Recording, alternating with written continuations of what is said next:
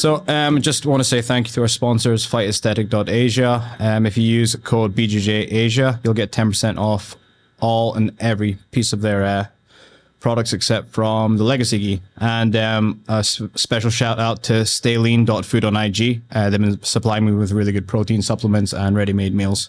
All right, so today's guest is Margot Ciccarelli. Um, she's part of our, Art Jiu-Jitsu now, and she used to be known as quite a nomadic person that would travel around the world to compete. And now she's uh, more based. You are still moving around quite a lot, aren't you? Well, yes and no, but I make the joke that I'm called the grounded Mars now. the grounded Mars. So it's not nomadic anymore. So yeah, I think uh, we did an interview, or I published an interview or an article back in 2019.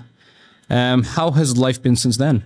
Man, it's been a roller coaster because as all of us know, we went through COVID, the pandemic era where like for me initially, I was in such disbelief that was happening. I was in Singapore in February 2020. And I remember I was just about to head back to the States to compete at the Pan Americans. And I had just got back to New York. It was about a week out from Pan Americans. And I remember being in a cafe, just kind of watching the news like at this cafe and just slowly seeing more and more cases of COVID surging, surging. Then suddenly poof, mm-hmm. the lockdown. Yeah. And that was the beginning of a really big identity crisis. Um, as you can imagine, you know, like most of my lifestyle, like when you last interviewed me, I am the nomadic Mars. My business model is being nomadic. I make money being nomadic. My philosophy with developing my arts also was really rooted in crossing as many borders as possible, meeting as many different people to solve all these different problems within jujitsu. And suddenly I'm kind of stuck in New York, not by choice, right? Um, for a couple of months that it, it seriously was like really affecting my mental health. I, it wasn't that I couldn't necessarily practice because I, I think I was more fortunate than some people. Like I had a really spacious apartment that I could like do other movement things. I didn't have a lot of access to training partners anymore, but I had my partner that I could train with, although she was a white belt at the time. So useful to an extent. but it, it was a really trying time. Um, I, I think in hindsight though, it really taught me to invest in the online side of things. I was already really invested in online coaching, online mentorships before, but not as much as what I started to roll out after the COVID era. I, I completely changed my entire business model to be online rather than having to travel from country to country. Because suddenly I went from my income went straight to zero, basically. Mm-hmm. As soon as I got to New York, I got stuck. I was just stuck there for a couple months before I could really move back around. I, I started trying to find countries that I could travel to that had the least amount of COVID restrictions. So that, that put me all over the globe, to be honest. It was three, four months where I was bopping around. Sorry. It was three, four months where I was stuck in New York and I, I realized I couldn't really maintain that lifestyle anymore. I decided to go to Sweden where I met John Thomas. Mm-hmm. I stayed with John for six weeks.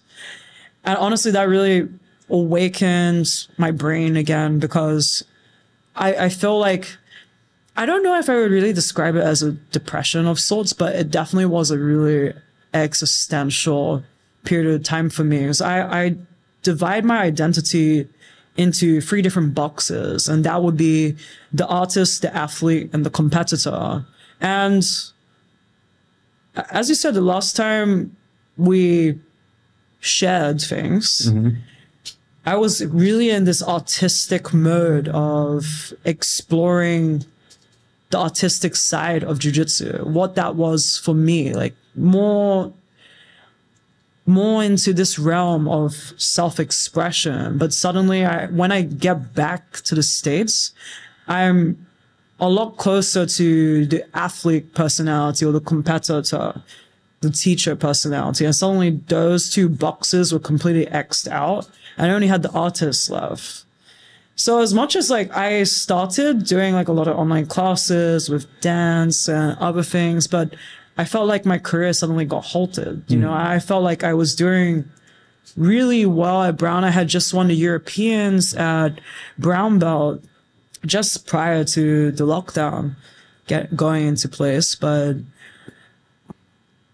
because of honestly, COVID taught me so much in terms of resilience, building a better building a better personal brand i would say because I, I feel like i had ideas around what nomadic id was but mm-hmm. i hadn't fully developed it. There wasn't a necessity to do so. But because of what pandemic had become and competition was pretty much in my mind the thoughts going through my head were when is competition ever going to come back if at all? How long is this really going to go on for. So it, it just felt like, well, I can't keep thinking about it. I have to try and develop my artistry or develop my direction somewhere else. Yeah. Uh, I think the point I out, obviously, that everyone also wants to probably know about is the big move to AOJ from Yeah. Unity, because that totally changed my life for sure. Yeah. How did that decision come about? I really loved my time in New York, and I know it's a place that I'm always going to go back to for sure. But I, I really love the city. I love the people. I, I think like towards the end of my stay at Unity, I just felt like I wasn't being pushed enough. And I don't think that's necessarily anyone's fault. I think like, you know, some of it comes from me, some of it comes from just external coaches. But I, I think what I was looking for was I needed someone to really kick me up the ass. Mm-hmm.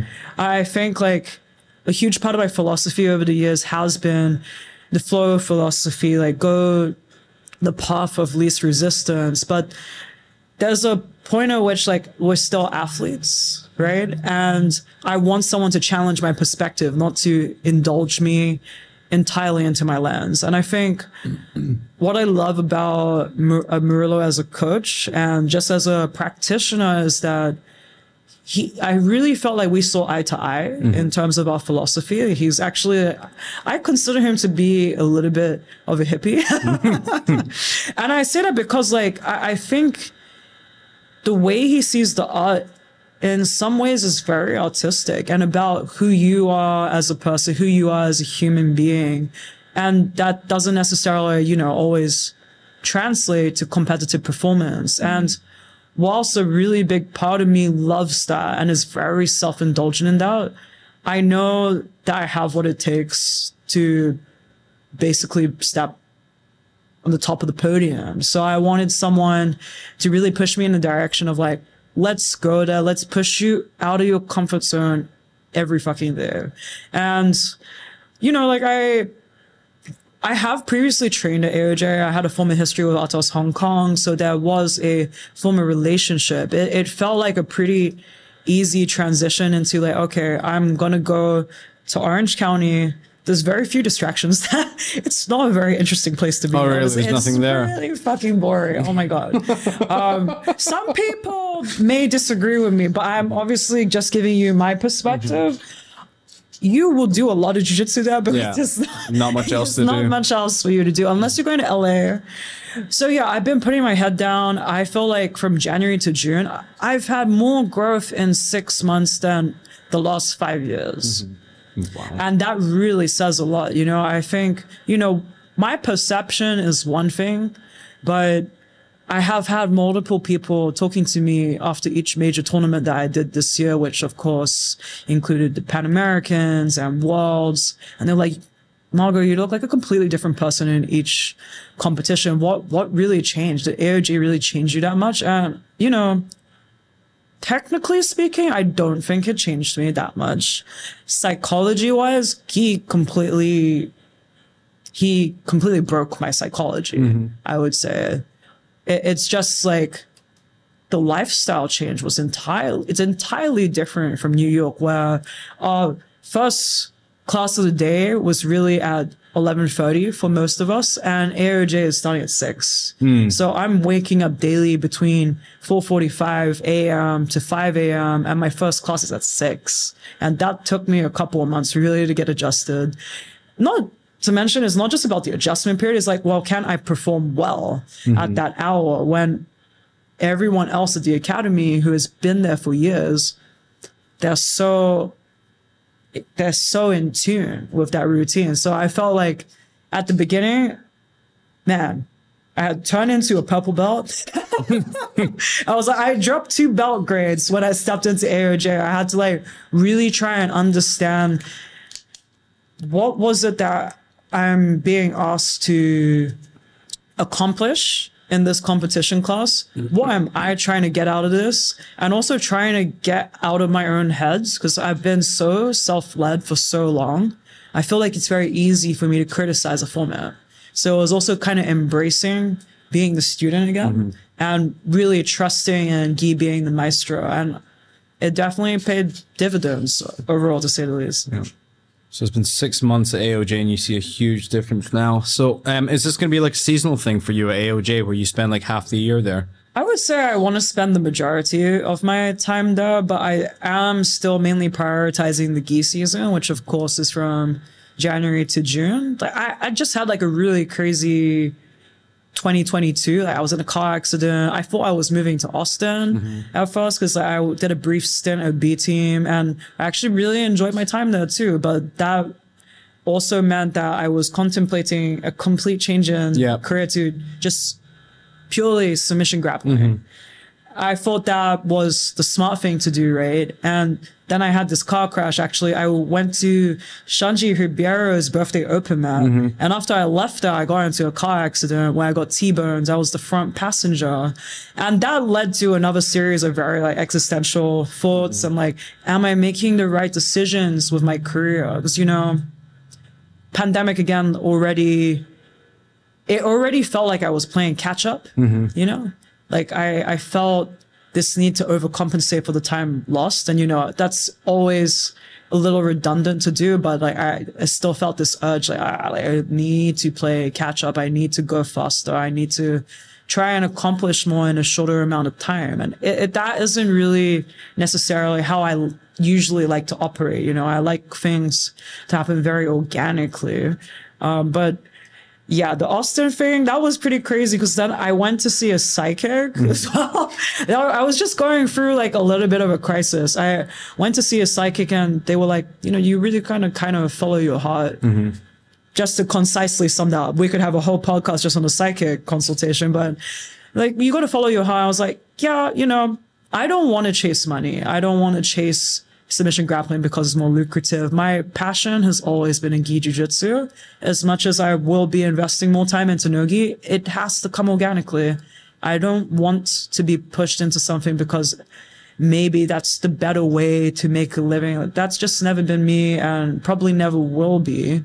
So then I got a foot tattoo a week later. a series of debatable life decisions. And I signed up for Europeans with like two weeks notice. So car crash, barely train any gi. I got a foot tattoo in San Francisco, so I couldn't really train because I got the Yeah. foot tattoo also. Then I flew to, I believe it was in Italy in 2022. I flew to Italy, had the match, and then again, I was continuing to be a little bit nomadic, but I was contemplating like, what is it that I'm really trying to achieve if I keep at, at this level, right? You don't see a lot of high level athletes really bopping around. It's like, They all stay in one place. yeah, Yeah. with the exception of Jozef, Kenta, myself a little, but I'm really trying to embrace the structure. I um I, I did nec- I did really see the need to settle down. Consistency being the key word here. I, I think in the past I tried to look at being a nomad more as a survival instinct. And what I mean by that is because I knew that I couldn't really stay in one place for more than X amount of time, I tried to look for the silver lining in every situation. So it was like, oh, I can only be three months in the US because this is the limitation of my ESTA. Mm-hmm. So I'll spend that time there. But then when I go back to Hong Kong, well, you know, I, I acknowledge that the level is lower, but what can I do at that time? And then I'll just try and go to Japan because I know, oh, I have this group of training partners that I can get up to training with. And Because it seems like Jozef moves around Asia quite a lot, and then Ke- Kenta as well, which is kind of surprising because not a lot of Japanese people actually travel around for training. Um, for, uh, it's usually mostly the language barrier more than anything else. It seems like, but Kenta's got really good English. I've done an uh, an article with him before as well. But yeah, he seems pretty confident in moving around, which which is good. I've always held this personal belief that you can move around if you have at least one training partner that's mm-hmm. competent. I think the duo, which is Jozef and Kenta, is brilliant. If Oh. I had someone, like Brianna would just follow me around. Yeah, well, I follow Brianna around. Uh, we kind of like we be kind of like going back and forth with it. Like I went to see her in Montreal. She came to see me at AOJ when she was preparing for Who's Number One. Like we're we're trying to do this. She might she might. I'm I'm trying to manifest. So I'm going to say on this podcast. But she said she might come to Singapore next month. So I'm pretty stoked about that if she does make it out. Um, but yeah, I, I really think you only need one or two good training partners. Yeah. Because when you have the methodology, it's much more optimal to just have those two training partners and conduct your own training, your own format, rather than being in a class format. Well, we don't know if the curriculum is catered to us, right? Mm-hmm. Usually it's not because it's it, it's a format that's catered to at least like 20, 30 people for the most part, right? It's not intended for you or your progression. I think that speaks volumes on why, you know, Jozef has progressed so fast because he's able to really like control the environment. This is exactly what I want to work on right now. I think that is definitely a huge part of my success. Like, even though I have more of a stable structure now at AOJ, I, I still have room to use the open space to workshop with my partners like outside of the formal class time. And when I do make trips like the one I'm on, I'm doing uh teaching residency at Pineapple MMA in Singapore. So I'll be teaching Oh, there nice. for all of November. Like I know that I'm gonna be using that time to think about everything that I need to work on. So I, I think like I actually really enjoy that I have this opportunity in Asia to actually do that. Sometimes I like being spoon fed. Sometimes I like being independent. there's Asians going on at the end of that month as well, isn't there? Asian trials for ADCC. I'm contemplating. Yeah, I was, I was thinking that's like that seems pretty convenient. I mean, yeah, it's like the final week. I I know that the registration deadline's on the 15th. A 9 mm-hmm. out of 10, I'm going to sign up for it. Yeah. Because I'm actually, I don't know his last name. I should know his last name, but he goes by Dima Jazz mm-hmm. on Instagram. And Dima is currently helping facilitate the coaching of Jason Rau, Jozef Chen, uh, the multiple high level names. And I, I decided that I decided to reach out to him actually like, um, maybe ju- just under a month ago. I, I was doing a seminar in San Jose and I, I was decided to reach out to him was hey like if Jozef is talking to him I'm pretty intrigued by this guy what sort of mind does he have? Like I'm sure that because I know Jozef is someone with real like a lot of intellect. I, I was really curious like why choose him? Why specifically him? So we decided to have a conversation just a little bit back and forth and I wanted to have someone on my side that would keep me accountable to mm-hmm. working on ADCC trials. And I, I have dual citizenship, so I have Hong Kong citizenship and also Italian citizenship. So that means I have two tries at the ADCC trials. I can do the European and I can also do the Asian. And this this set of trials doesn't uh the first set doesn't allow women to qualify, but the European ones will be the second set. So that's why I'm gunning to qualify for ADCC uh, with the assistance of Dima as well. So I, I'm really looking forward to that actually. Like um, this time in Singapore is actually pretty much focusing on the work that he's given to me. It's like, you suck at this, do this. I mean, um, how does he assess that? Do you just like um, do you record some rolls and stuff and send it to him, and then he analyzes it? Is that how it works, or honestly, I don't want to overshare on like his format, but I'll kind of sh- like it's very similar to what I'm doing. So I'll share my process.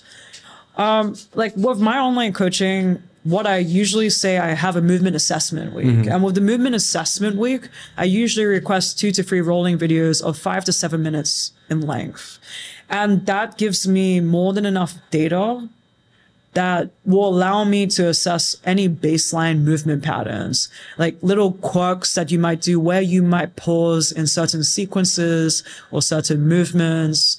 And I usually request that someone, you do this roll with someone who's better than you, someone that's roughly the same level, and someone who's worse than you, or however you want to coin it. And we did something similar basically, except of course it was more geared towards submission grappling and certain positions that are more prevalent in the ADCC format. It's like I definitely acknowledge, you know, I'm very seasoned at IBJJF. Mm-hmm. I'm definitely more of a newcomer in the ADCC rule set. So it's definitely interesting trying to adopt my game to become more ADCC compatible. Yeah. So the Pineapple SG um, residencies, are you going to be teaching gi or are you going to be teaching both? Pretty sure I'll be doing both. Yeah. Um, I think uh, They're predominantly like, they have a predominant focus on Nogi. And I would say that it, it's almost unheard of in Singapore to be a Nogi only school. yeah. And that was primarily how I saw the school at first. But knowing me, I want some gi in the Yeah. academy for sure. Of course, yeah, because I think uh, Yuri was teaching there for a while. Actually, Yuri was, yeah. Don't know what happened there, but November, and then what's the plan after November? Then So after November, because I'm a psycho, I signed up for a hundred kilometer ultra trail run. and that's going to be in Hong Kong. So that's December 8th. I, I think I just have a very interesting relationship with pain and trying to, trying to understand where can I break my psyche? Will my psyche break? If I can't do it, will this course do it? Will this instructor break me? I, I'm really curious just to kind of push different limits, like physically, mentally, and yeah, that's the main aim for the race. It's also for charity, but honestly, like that's that's more like a side thing. Yeah. it's obviously nice that I can fundraise for charity, but I'm also trying to stabilize at featherweight. You see, mm-hmm. so my dumbass was like. If you run 100 kilometers, don't you think you'll be featherweight by then? So it's a mixture of things. I've Yeah. never done a trail run. I've I actually got really into running over pandemic because I didn't have as much Yeah. I didn't have as many opportunities to train jiu-jitsu. So I got really into road running. But the longest distance I've run so far is marathon distance. This is a completely different caliber of run through various different terrain through Hong Kong. After that, I will be promptly returning to AOJ to mm-hmm. get ready for the Europeans um, in end of January. is that in Paris? That will be in Yeah. Paris, yeah.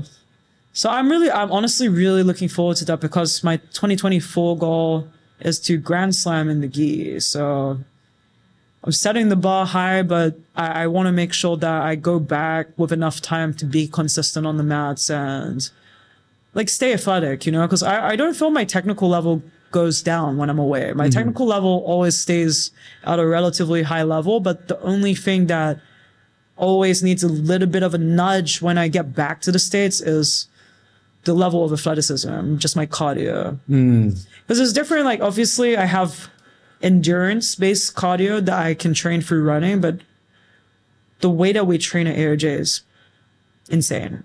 I was so used to long rounds at Unity where it's always eight to 10 minutes. Mm-hmm. Then suddenly I'm exclusively nine out of 10 times only doing three minute rounds, Three minute rounds. three minute rounds. Oh, really? I I was like, listen, I, I don't know how to do jujitsu in three minutes. All of my jujitsu is so elaborate and I, I like to make this differentiation between short form and long form jujitsu. Mm-hmm. I would consider my jujitsu to be to be long form jujitsu. Short form jujitsu I would consider to be something that is very effective and it's like when we say sentences out loud, we can say something very concisely and to the point. That's short form, right? And long form is someone who waffles a lot. There's like a lot of filler words that doesn't really add to what I'm trying to express. And what people do really well at AOJ is short form jujitsu, understanding how to score in a really short period of time. Mm-hmm. Whereas I know how to score really well in almost any different position, but I know that majority of my setups require required past tense time. After being like in the process of like getting used to these three minute rounds, like mm-hmm. it's insane that I have a very strong bias and preference to three minute rounds now. I couldn't have said that if you had spoken to me late last year, for sure. Is is the three minute specific rounds? Are they like um like like specific rounds? If you know, what I mean, like like positional rounds, or is it three minute just free um like free rolling rounds? So it really depends on where we're at in the season. It's Mm. like right now, of course, a lot of people are going into the like no, no gi worlds mode, but I would still say that AOJ is predominantly a gi school. You know, we Yeah. do definitely have a lot more interests in no gi, especially after Cole like made it to ADCC. I um. I forgot the question. Jog my memory. oh yeah, just um the three minute rounds you say AOJ because like um it's like a short form of time, so you're trying to score in that short form yeah, of time. Yeah. specific. So it, it does depend on where we are in the season. Like at the moment, I would say we're mainly doing more freestyle rounds with the three minutes, and then we'll do things like you have one minute left. You're down by advantage. The other person has two points. More like that. But hear hear me out on this. You've obviously seen Fight Club. Yeah. Okay. Mm-hmm. We have like a super fight circle almost mm. every competition class, and it mind fucked me so much at the beginning because you have one pair in the middle and everyone sits in a circle around you. I felt like I was just getting fed to the wolves at first. you know, and like I, I'm definitely I'm one of the senior female black belts there. You know, everyone else is pretty much a juvenile. I'm like definitely on the older side. I, I actually call myself the cool aunt of AOJ. um, that was really interesting because it definitely it puts you in a different state of mind. You feel like it, it very closely simulates competition where this matters. Like this definitely matters. Everyone's watching. No matter like I, I think of myself as someone who doesn't have ego, but you put me in the circle. I don't normally care if I win or lose, even in a competition class. Like you can pass my guard, I don't really care. But when you're in the super fight circle, it's like, mm-hmm. No, man, this is real. Like, Yeah. I don't, I don't want, I don't subscribe to that. We're not losing in this circle. So that, that has definitely been interesting because you know what really is the intention of a competition class or even like, let's say the three minute round, right? It's to build this urgency and internal desire to win. And I think the crazy thing about me as a competitor is that I'm not very competitive. Actually, Yeah. it's very hard to make me competitive.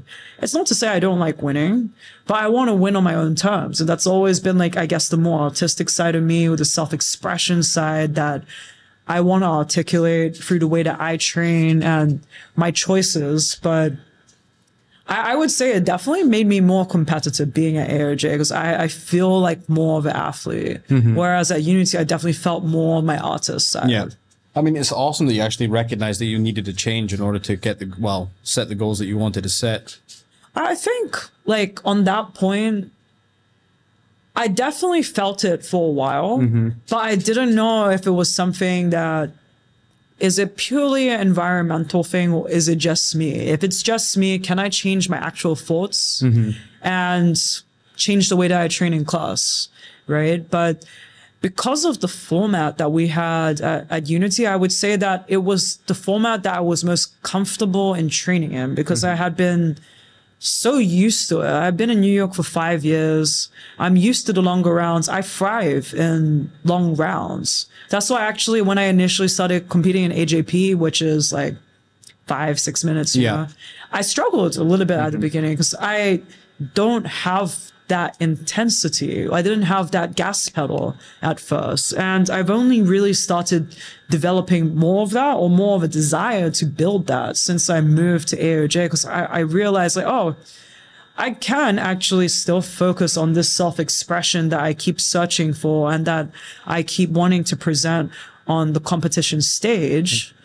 But now, actually, like, this is just a different type of expression that I wasn't allowing myself to explore because I thought it wasn't part of me.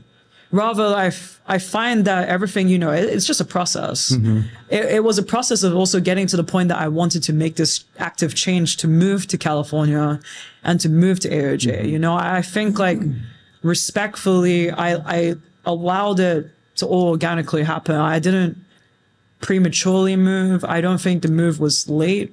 I think like the timing was perfect. I think the greatest change or realization rather between going to AOJ and also I started working with a sports psychologist. Hmm.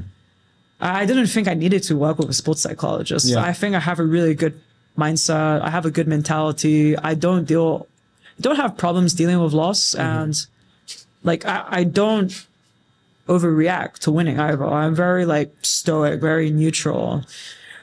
But this this actually sparked a huge evolution, which on top of also training at AOJ, I felt like this actually was the reason that I changed so much.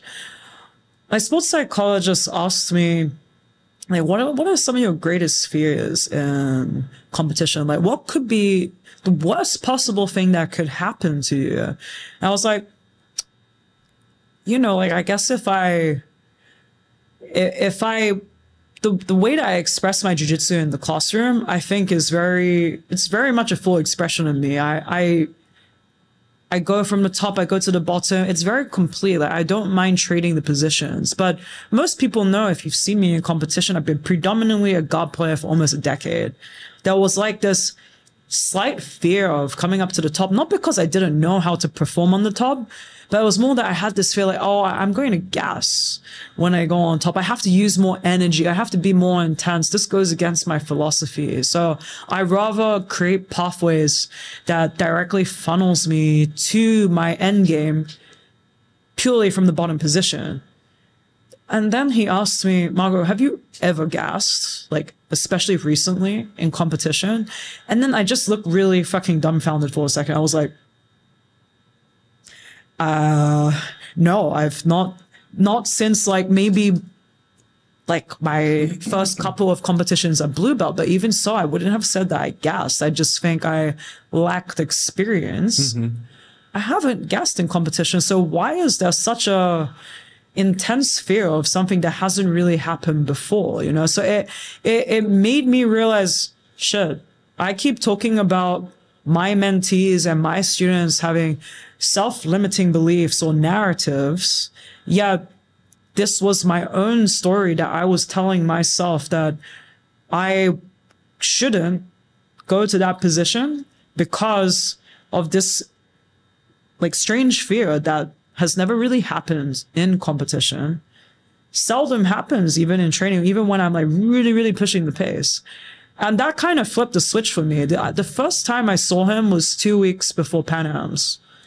And between the training, I already saw a lot of developments with the gas tank where I was making these different decisions to push the pace, but that completely unlocked something different for me.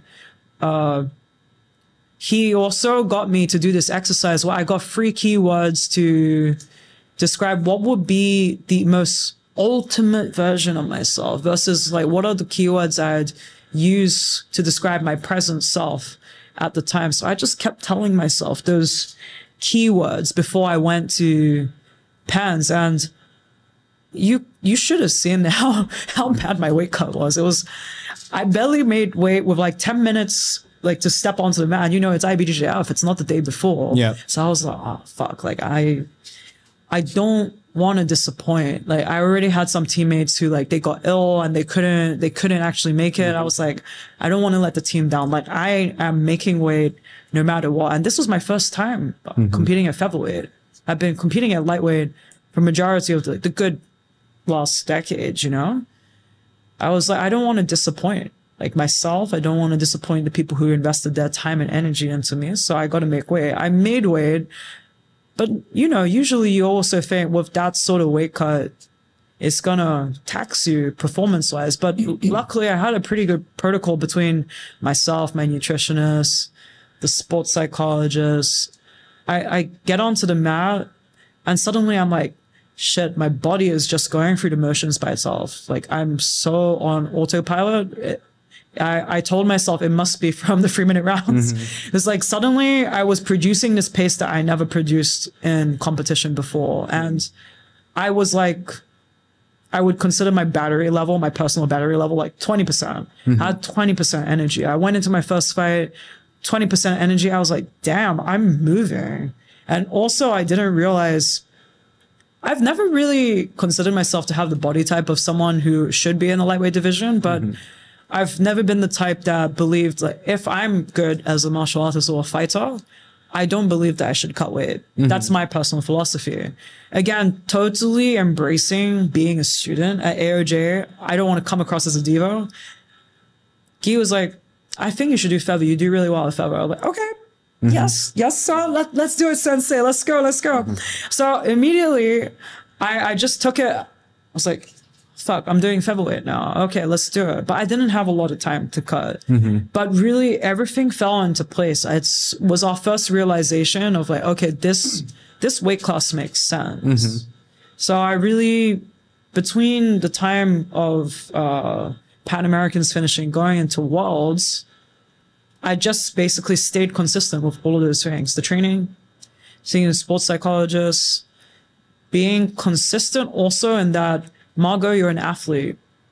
Yes, you're an artist, but shut the fuck up a second hmm. because you're so good at telling yourself to indulge that side. You have really neglected the athlete over many, many years. Most of my career, I would say, I am the most unathletic competitor of my generation. Hmm.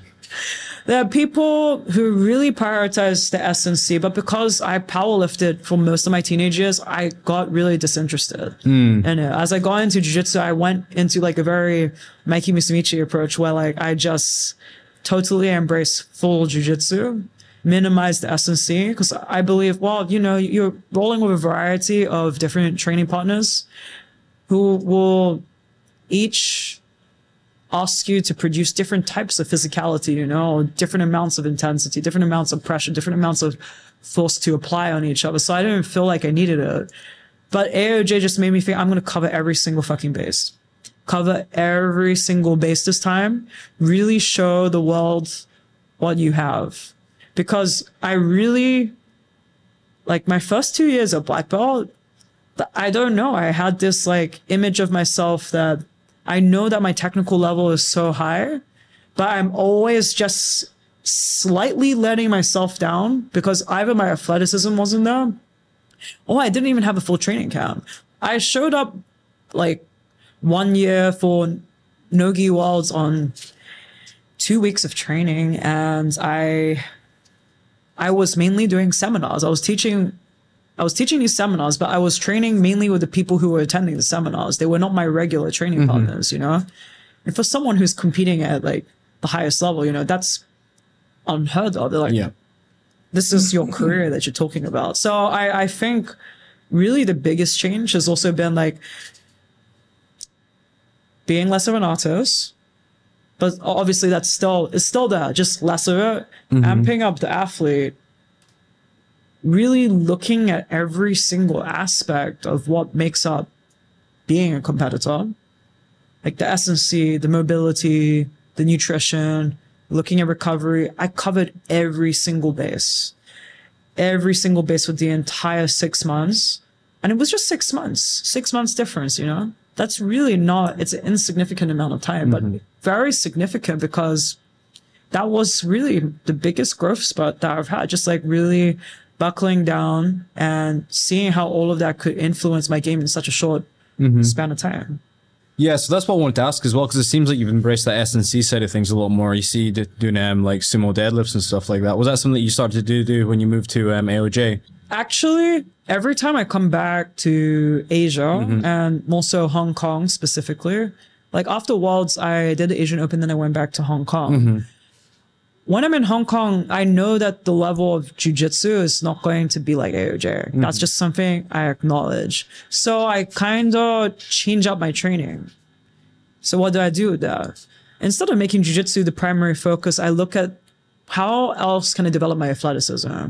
So I work with the guys at Strength Culture, and I love these guys to death. They're like a super cool community in Hong Kong. I wish every lifting gym was like them. I've been trying to find like the equivalent in SoCal. I think I just about found my place. But yeah, I every summer I the main head coach at Strength Culture, his name is Ian Nam.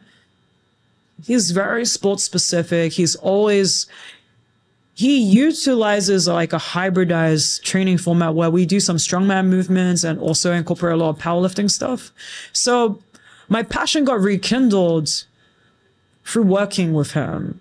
And because I was working with him so much over the summer, I was really like, man, like now as I move to AOJ, because I actually formally moved to AOJ in October of last year, but I accidentally got concussed in late September. Oh. So as I moved there, I was like adjusting, but because I also had just gotten the concussion, I didn't really want to rush adapting or like forcing myself to wake up early, under recover. I was taking my time. So that's why I usually tell people the main training block started from January.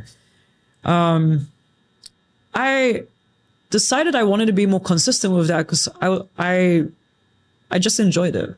I enjoyed it first, and I, I don't take gear. I have. I'm getting older. I'm technically Masters One now.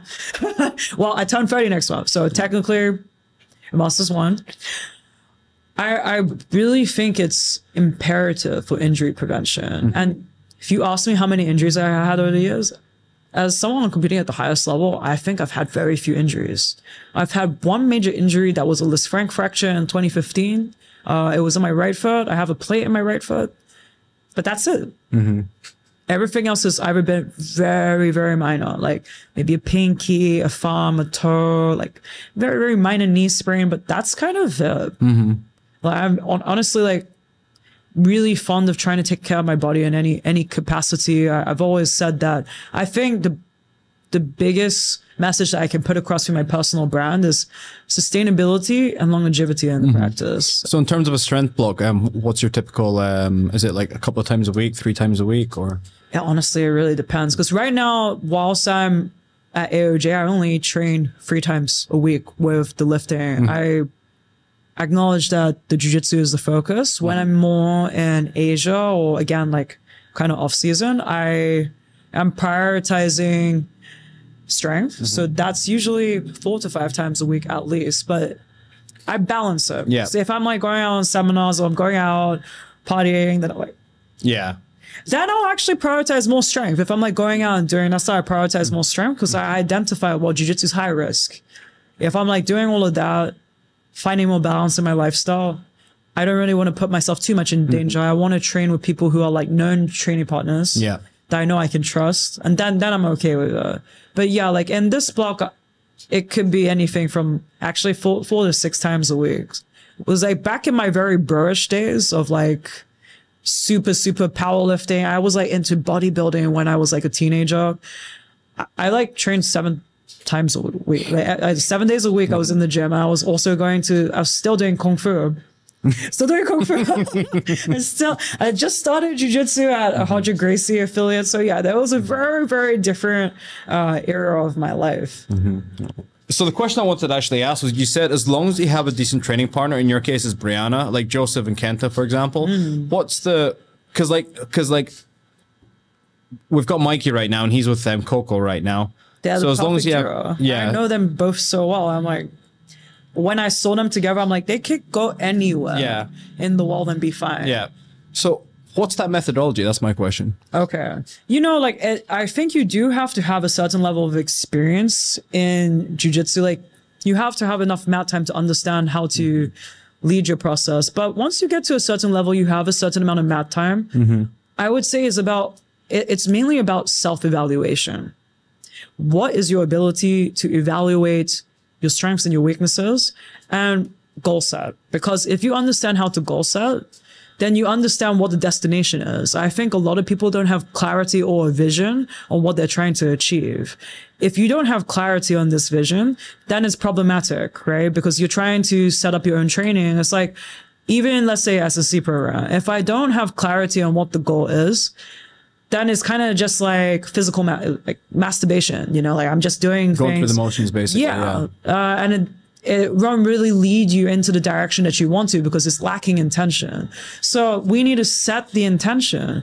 If I were to, for example, let's say in theory, I was to jet set around the world with Brianna, we more or less will have a format where, okay, certain days it can be just free sparring. We'll set the format. Maybe it's just three minute rounds or five minute rounds. Or if we have an event that we're training for, like let's say like, for example, Brianna has the crown, uh, in November and that's uh, the IBJJF rule set. So it's going to mm-hmm. be 10 minutes, right? Yeah. So then we'll cater more to 10 minute rounds. We'll make shorter specific rounds based on the games of her opponents, right? So we know on the crown that there's, she's probably going to go through the like the same set of uh I think it's four four of them four or mm-hmm. five of them. So we start to analyze the games and we create the specific scenarios or we create like specific games for each fighter. And similarly, like for myself, like, I'm not on the crown yet, but I have Europeans coming up. I roughly know what the roster is.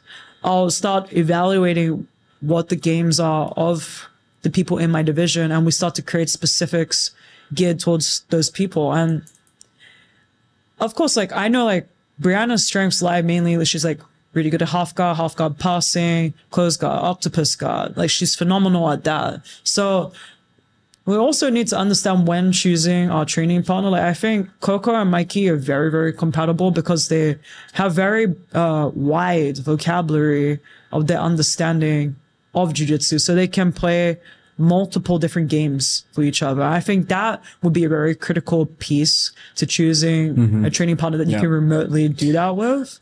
I think otherwise, other in regards to the overall methodology, it, it's pretty simple. Like it's mainly what I just said. Yeah. And reassessing that throughout the week. Mm-hmm. Depending on how far out you are from competition, or maybe competition isn't even the focus, you know, because I, I think this methodology should apply to people who consider themselves to be hobbyists as well. You know, it's not just exclusively for people who compete. I, I think filming yourself would be the greatest tool that anyone should utilize. And I'm always so shocked when I hear people say that they've never seen themselves roll. because that's actually like Coco had this little like little 3D thing that was like filming all his rolls and stuff like that. And what what I really found amazing, well, I guess it's quite surprising for me because I don't really know any kind like a high level environment, but like they're like they're very specific about who they let into the rounds as well. So of course Mikey and Mikey and Coco will be doing their rounds, but at the same time there's like a small circle of people that they'll do specific rolls with as well. Yeah. And if there's someone that they feel that they don't want to roll with, they'll just say no and not feel guilty about it. O- obviously, No, but that's that's honestly the way, and I, I have a Yeah. really good piece on this. Don't be a fucking people pleaser. Yeah. I've been, I am a recovering people pleaser, and let me. It has fucked my Yeah. career in many ways. Yeah. And now every time I'm coaching any of my students or my mentees, I'm like, listen. Yeah. You have an agenda. Yeah. I have an agenda. When we step on this mat, both of us want to assert our agenda. Yeah. But if we're like, oh, you know, and we're just kind of like, we're Yeah. People pleasing the whole time and being nice, mm-hmm. playing the nice guy, you're really taking away so much from your training. Yeah. I did this and I would also tone down my physicality in so many rolls. I Mm-hmm. would pause because I'm not only in the fight with you, I'm assessing your facial expressions. I'm trying to read the energy. I always know when someone is starting to feel a little bit demoralized by Yeah. me. And like this version of me that has gone to AOJ, I'm much more unapologetic about it because nobody gives a fuck. Yeah. From the age of like five to like fully grown adult, no one cares. They're programmed to be competitive and I love it. Yeah. Because no one's going to get upset at you for going really hard Hmm. why we shouldn't get upset at each other. What I always say is like poor communication leads to poor understanding or poor outcomes, right? If I give you buy-in, I'm like, hey Mac, like I want to roll hard, Like, are you okay with that? Yeah. And you say yes, no matter what happens from that point onwards, if you're upset, that's your problem. Yeah. You know, but a lot of the time we go through jujitsu, we, we get upset at other people Yeah. for going too hard. And it's like, it should only be that you get upset if we have not communicated Yeah. something. Right. I'm like, don't, let's not be people pleasers. This Yeah. is really, I, I'm so passionate about telling people it really Yeah. fucked my career because I legitimately have gone to worlds thinking, I don't want to use any strength with this person. Mm-hmm. I'm at fucking worlds in the semifinals. Mm-hmm. Bitch, do what you have to do to win. You know what I mean? But like, I'm like, oh no, I'm an artist. I want to do it my way. I'm going to express myself or lose. I'm like, this is legitimately how I would talk to myself for so many years. And then I got to AOJ. I'm like, this 13 year old wants to fuck me up really. right now, I'm like, I'm not letting a 13 year old fuck me up. like, that would be the point. That's the line. I draw the line. That's why my ego is flared up right now. You're 13. I'm 29 years old. I am more than WH. Shit, that's like a realization on camera. Holy shit. More than WH. I do not want to get fucked up you. Yeah. I think it's important to be unapologetic because your time is your time. Yeah. Right? Like we only have so much time in a day. I'm, a lot of people have full-time jobs and they're going to the gym and they're also people pleasing. Like, man, you have a full-time job. And maybe you have a wife and kids or whatever, and you're doing all this people pleasing, but this is important to you. This is your practice. Why do you keep people pleasing? Mm. Unless you enjoy rolling like that and you don't ask questions like, oh, how can I get better here? I'm like, man, you, it's not about getting better there. It's like really understanding you're just being too damn nice. Mm-hmm. If I can see that through the footage, then clearly there's something up that you're giving too much to the other person. But here's another layer that I'm going to try and mindfuck everybody. I like to look at jujitsu as a parallel of our personality, right? Like, mm-hmm. so how we fight is the way we argue. And It's kind of how I psychoanalyze myself. I'm very conflict avoidant. That's why I've been a counter player for so many years. I'm very reactive. I love it when people interact with me first. They engage me and then I'll funnel them from a defensive cycle into offensive cycle. That has been my jam for many, many years, right? But it's also because I don't really want to argue with you. If you start yelling at me, I'm not gonna be like, Mac, you're a fucking idiot. Like, hmm. I'm not gonna argue like, oh Yeah. no, like, listen, let's talk about it. And then I do all this fancy jujitsu shit that's mm-hmm. long winded. And then you're like, oh, what the fuck is she doing? Mm-hmm. Blah. I just start confusing you. And then I slowly get my way, but I'm mm-hmm. kind of like going around in a circle, you know? You get what you want when you stop people pleasing, when you start saying no. And it's hard because I don't like saying no. I cringe every time I reject Yeah. someone, you know? It is really hard It is because hard. socially, socially we love the community. We Mm-hmm. love the community. Like when we go to the jiu-jitsu gym we don't want to turn people down. We don't want people to think that we're an asshole. But it's like yeah mikey and coco like just Yeah. because they are the example Yeah. right? If they're competing that's their priority they're professionals Yeah. in that right? Mm-hmm. Even though when i talk to mikey also coco they're like we're professional hobbyists. I'm like yes me too. I'm a professional hobbyist as well. Because like we just love the art so much still. Mm-hmm. We still do it really for enjoyment but professional hobbyists mm-hmm. i think it's so important not to get butthurt at people going too hard. If you get upset at someone I would always say it like really talk to yourself and reevaluate that mm-hmm. with yourself because if you're getting upset, it, it's just the, f- the flaring up of the ego. You're more like I. I just would like to have buy-in. Mm. If I have buy-in, you can go as hard as you want, or I can say no and we don't roll. Right? Because maybe it's like I think Mikey's Mikey and Coco are doing good by saying like, oh, I don't want this person in my group because Yeah. maybe they don't have the style that they're trying to match up against, you know? Um, there was a there's a situation where um, a couple of the national team, the Thai national team kids came in and uh, they kind of went porrada on them. But then it's two days before Mikey's like one FC match, So Right. and It's inappropriate. it, it was inappropriate, but at the same time, it was poor communication. Obviously, they don't speak English, and like I did say, I did say to the coach, look, maybe he didn't understand me clearly, but it's just like the Thai kids are poor. They they make money by winning medals at like events. So it was like I don't think they understood like like like it was two days before his like you know it's it's Yeah, yeah, yeah, I think yeah. they didn't understand that, but yeah, like afterwards I did try and explain it so they understand a little bit more. But like, yeah, he's like, no, I'm not doing it. So so then after that, I was like, yep, I've had enough. I'm not rolling with you guys. But he didn't say it in a mean way or anything like that. No, Obviously, I mean, yeah. he's a lovely, Yeah, yeah. lovely person. But yeah, but just I just thought, yeah, um, the onus is up to you to say no if you have to. So yeah, 100%. Like, never, I used to feel very inclined. Mm-hmm. Like, even I caught myself in the summertime when I went to China. I did a seminar in Guangzhou, and everyone wanted to roll with me after the seminar. And I'm not, I don't like rolling after seminar. I like rolling before the seminar Mm-hmm. because I give all my energy and all my heart to the seminar. Mm-hmm. After the seminar, if I have energy, that's conditional. yeah, I would like to have my personal buy-in. If I want to roll, I'll roll. I don't want to feel obligated. yeah, But because of the expectations, and this changes from country to country. Yeah. It's like in Asia, like I feel like a lot of people like they feel like, oh, you must. Like we're paying you for this service, you must roll. Mm-hmm. It's like a little way, or more so in China at least. I have like 80 kilo plus dudes trying to fuck me up after I had taught like four hours Yeah. nonstop. And you know, I, I still had good energy, so I was like, okay, I'll Mm-hmm. Yeah. do it. But I definitely caught myself. That was me people pleasing. Yeah. After that, I was Yeah. like, I'm not doing this shit. eighty plus kilos as well. That's Yeah, you know, I'm like, bro, like, yeah, if I put myself in the other person's shoes, this person had just been teaching four hours. Mm-hmm.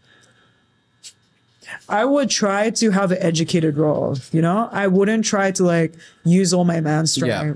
I do find that kind of weird when I see bigger guys rolling with smaller people, whether it's male or female, and then like they just roll like crazy, and it's just like, well, like you can see there's like a clear difference in like, you know what I mean? And then they just they still go like, I like to trigger people and say it's like uh it shows, Mm-hmm. the IQ shows.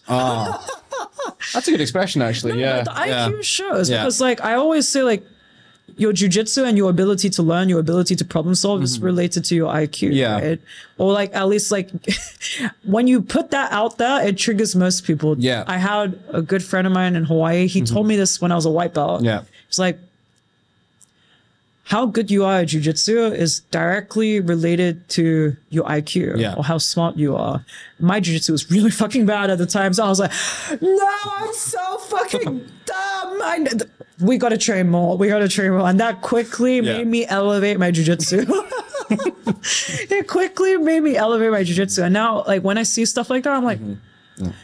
it because jujitsu teaches you a lot about social dynamics. Mm. It teaches you about empathy. It Yeah. teaches you so many different qualities. And when I see that, I try not to judge the person, but I am seriously thinking, are you actually present here with me? Were you here in this seminar? Do you mm-hmm. understand the events that just took place? And you don't have an inkling of a thought that maybe that isn't appropriate because I wouldn't do that to anyone, regardless of what size or what they've accomplished in their lifetime, right? I, I wouldn't try and go apeshit on them. Yeah. I would be matching the intensity. Yeah, yeah, that's what I thought as well. Like the last thing, like what, like Mikey's like allowed me to roll with him, and it's just like the last thing I want to do is like like injure anybody. You know what I mean? So it's like match that energy, right? Yeah, yeah, yeah. It's really important to do that because like, yeah, because like this guy, um, I'm not gonna say his name. But He, he, came, he came to Arete a few times and he's coming up and down because he, he coaches somewhere else. I'll just say it that way. And um, there's been a couple of situations where he split lips,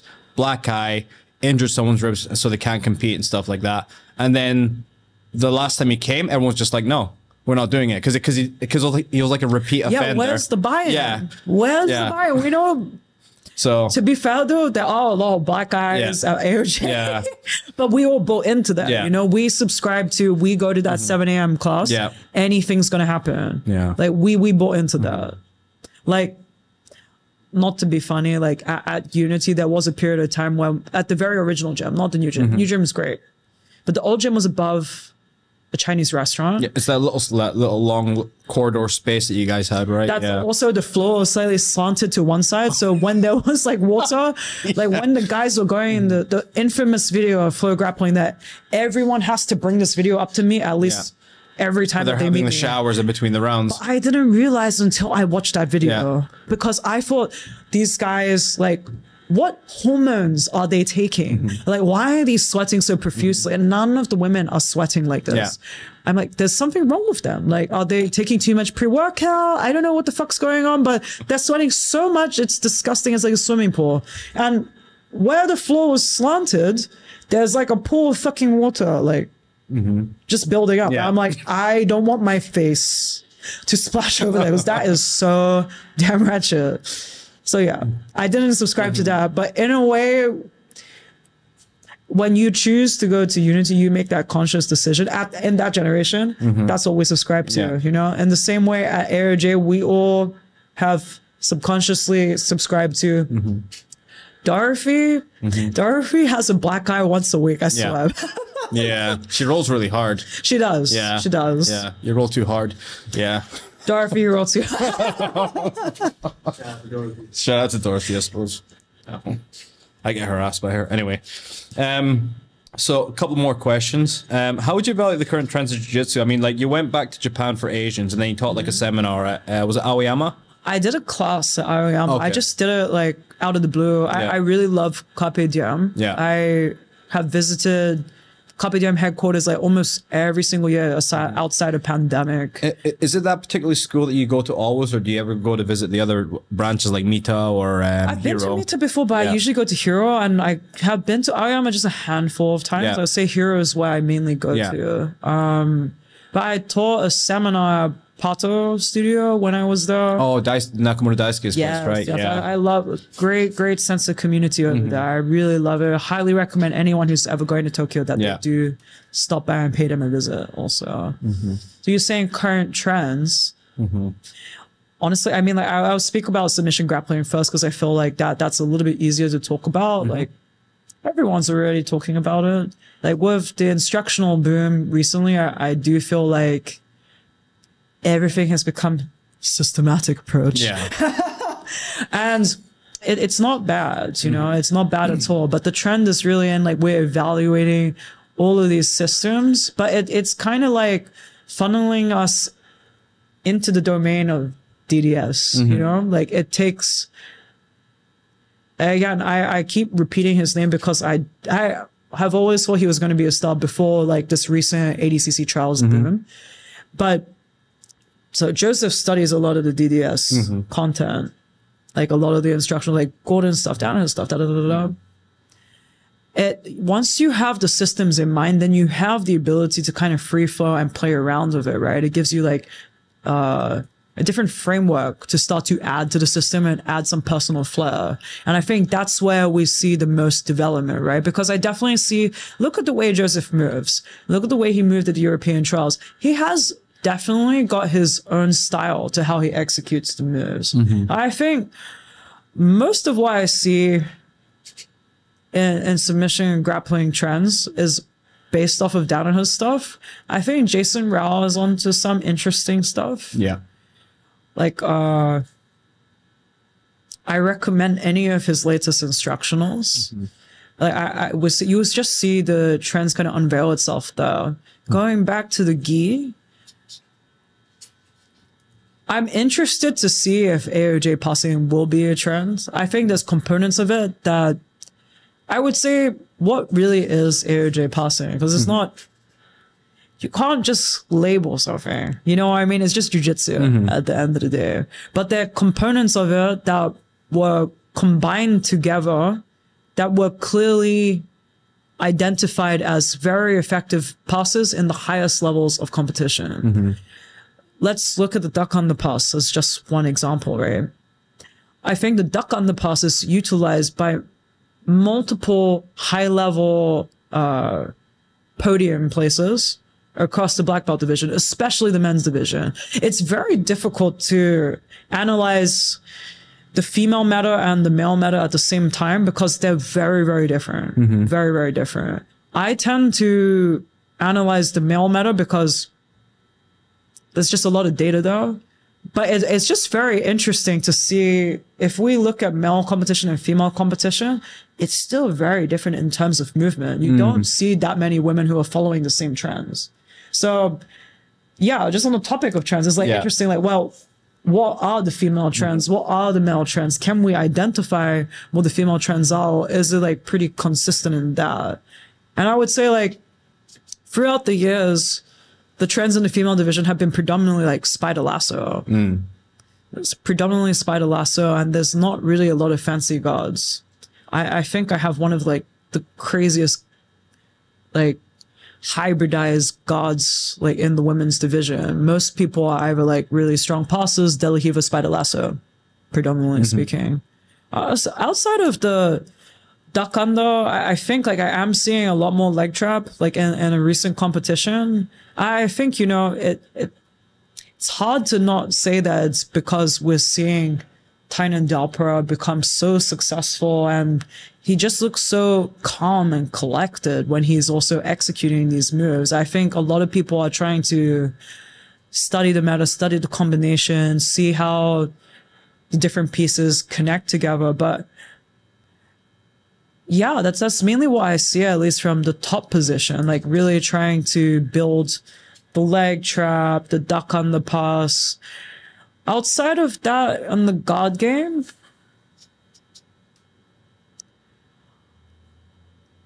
I can't identify any big trends personally speaking, but I am seeing a lot more a lot more people trying to do what Isaac does. Yeah. Isaac Doederlein. I um am very intrigued to see if that will become more commonplace in the coming years. I would like to influence the female meta if I can, but we'll see about that. Yeah. All right. Next question is going to be, uh, what's your future plans or goals? Grand. Nice one. I suppose you said. Uh, I suppose you said Grand Slam 2024, but, but I, I wanted Grand Slam 2024, but you know, again, I'm ne- never really attached to the outcome. That will always be like the art- artistic side of me, but I want to try pretty fucking hard to accomplish mm-hmm. that. I want to qualify to ADCC. So between the European trials and the Asian trials, like I definitely want to work on that, work on my mm-hmm. weaknesses there to become a little bit more well-rounded for the ADCC rule set. Mm-hmm. I really just want to win worlds twice at black belt. That would be my ultimate aim. Mm-hmm. I want to fuck off after that and go into acting and entertainment. That's like actually my ultimate. Oh, goal. really? I want to fuck off, go into acting. I want to be a DJ. I want to be the next Peggy Gou, but like with my own flair. I feel like everyone feels it, you know? Yeah. Everyone knows that I'm like born to be more of an entertainer Yeah. and I don't get the creative outlet to do that in mm-hmm. jiu-jitsu, you know, because like it's competitive. Yeah. You know, it's competitive and it's athletic. It's an athletic expression. It's not, I'm trying to do artistic expression in, like, I'm the gardener yeah. in a field of warriors. You know what I mean? I'm like, I'm here just trying to water these flowers, and everyone's just trying to fuck me up all the time. Like, I don't know how I'm gonna feel about doing that into my mid 30s, and it, it's not to take away from. I am always going to be training a mm-hmm. lot. It doesn't matter what I'm doing. It's just that's is a part of my lifestyle. It's not mm-hmm. because I'm a competitor that oh I train like this because I'm a competitor. I, I mm-hmm. enjoy the training. I enjoy the grind. I enjoy uh psychoanalyzing myself, looking at what I can do better. You know, like is it a mental constraint? Is it a physical constraint? Like I'm always looking for like how can I reach that better version of myself? A lot of people ask me if I want to open a space. I'm like, yes and no, because you know the nomadic part of me, and Yeah. you know I say things like DJ acting, which requires you to be flexible, move around. I don't know if I want to have a space where I'm predominantly the instructor. However, I would be open to a concept of a space. Like if it was a more open concept. So I have like this vision of the nomadic atelier. Uh, where this in this space, it- it's very open. It's more of this philosophy of like having a reverse classroom model where you already know what you want to work Yeah. on. If I'm coming in or I have a guest instructor or someone else is there, that's like an added bonus. But this place is really a creative haven for people to create. It's like a space for creatives. I would consider it to be more like think of a co-working space meets jujitsu, you know, but also not just jujitsu. It's for any type of movement artist. I'm a really big uh, fan of this type of concept because I, I think, well, you know, there's already so many jujitsu gyms. There's such a saturated market. I don't even know what city I'd want to be in. You know, I don't, I don't think I want to be in California forever. That's for sure. Yeah. But I don't know if I would want to open up in New York, for example. You know, I don't think that's a city for this concert. I have considered, for example, Berlin, but that requires me to be in like a very specific state of mind, I would mm. say. Because again, as much as I tell you about, okay, there's a nomadic methodology of how I can have this training partner and be mm-hmm. anywhere, it's like, well, unless you actually have that, then the methodology does fall apart to a certain extent. I, I want to make sure before I make any permanent move like that or semi-permanent move like that, that I've really given my best energy to the goals I have in front of me. So Okay. black belt gi worlds twice. I want to go to ADCC, like be an artist at ADCC. Mm. So we'll make that A into artistry.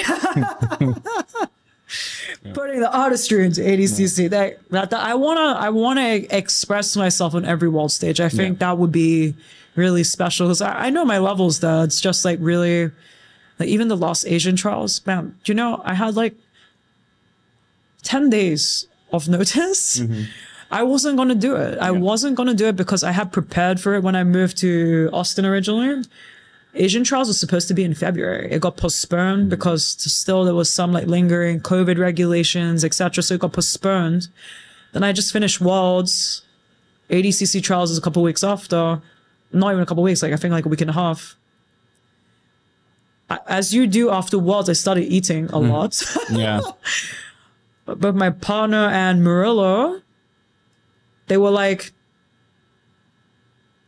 Margot, Margot, you could like beat this division with your mm-hmm. eyes fucking closed. I'm like, oh my god, you're so cocky, but I like it. I like that you're really cocky and you have a lot of belief in me. I have a lot of belief in me. I'm gonna be a fucking idiot and do this. I had the capability, but I really messed up the wake up. Yeah. So I think it was very unprofessional for me to do that. But I'm an artist. Mm-hmm.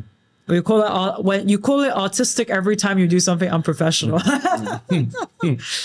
I um I know my technical skill set was there. I think I was still a little bit green with the ADCC rule set. Like I kind of overlooked some things that went out of regulation time. I, I I vividly remember that I thought I was going to lose. Uh, I think it was my semifinals.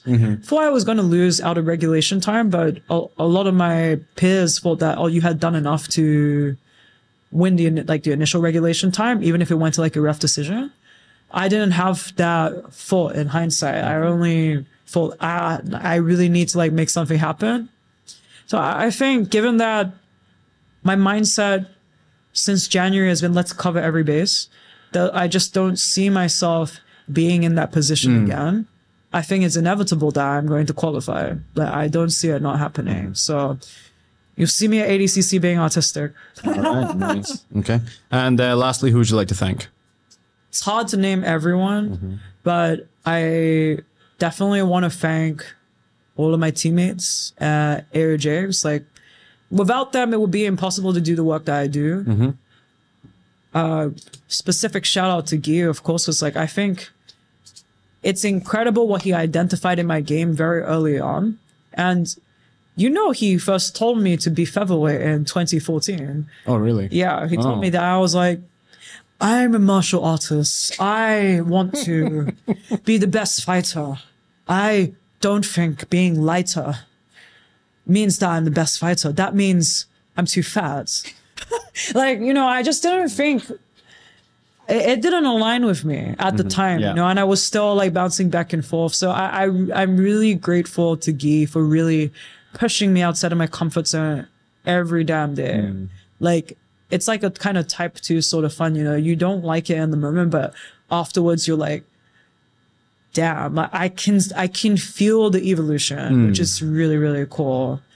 Uh, my partner Meg, she has been like really super important uh, throughout all of this because I wouldn't have actually moved to AOJ if it wasn't for her. Um, she kind of pushed the gas pedal on the move because I was like, no, we need to, we need to do this more slowly. Like we need to move slow. Let's think about this in terms of like, oh, let's have like six months and slowly figure out the legit. We didn't even have an apartment when we mm-hmm. first moved. You know, Oh. we just like jump ship. I'm like, this is the most stressful thing. I don't like operating like this. Again, conflict avoidant. I want to minimize the stress in my life.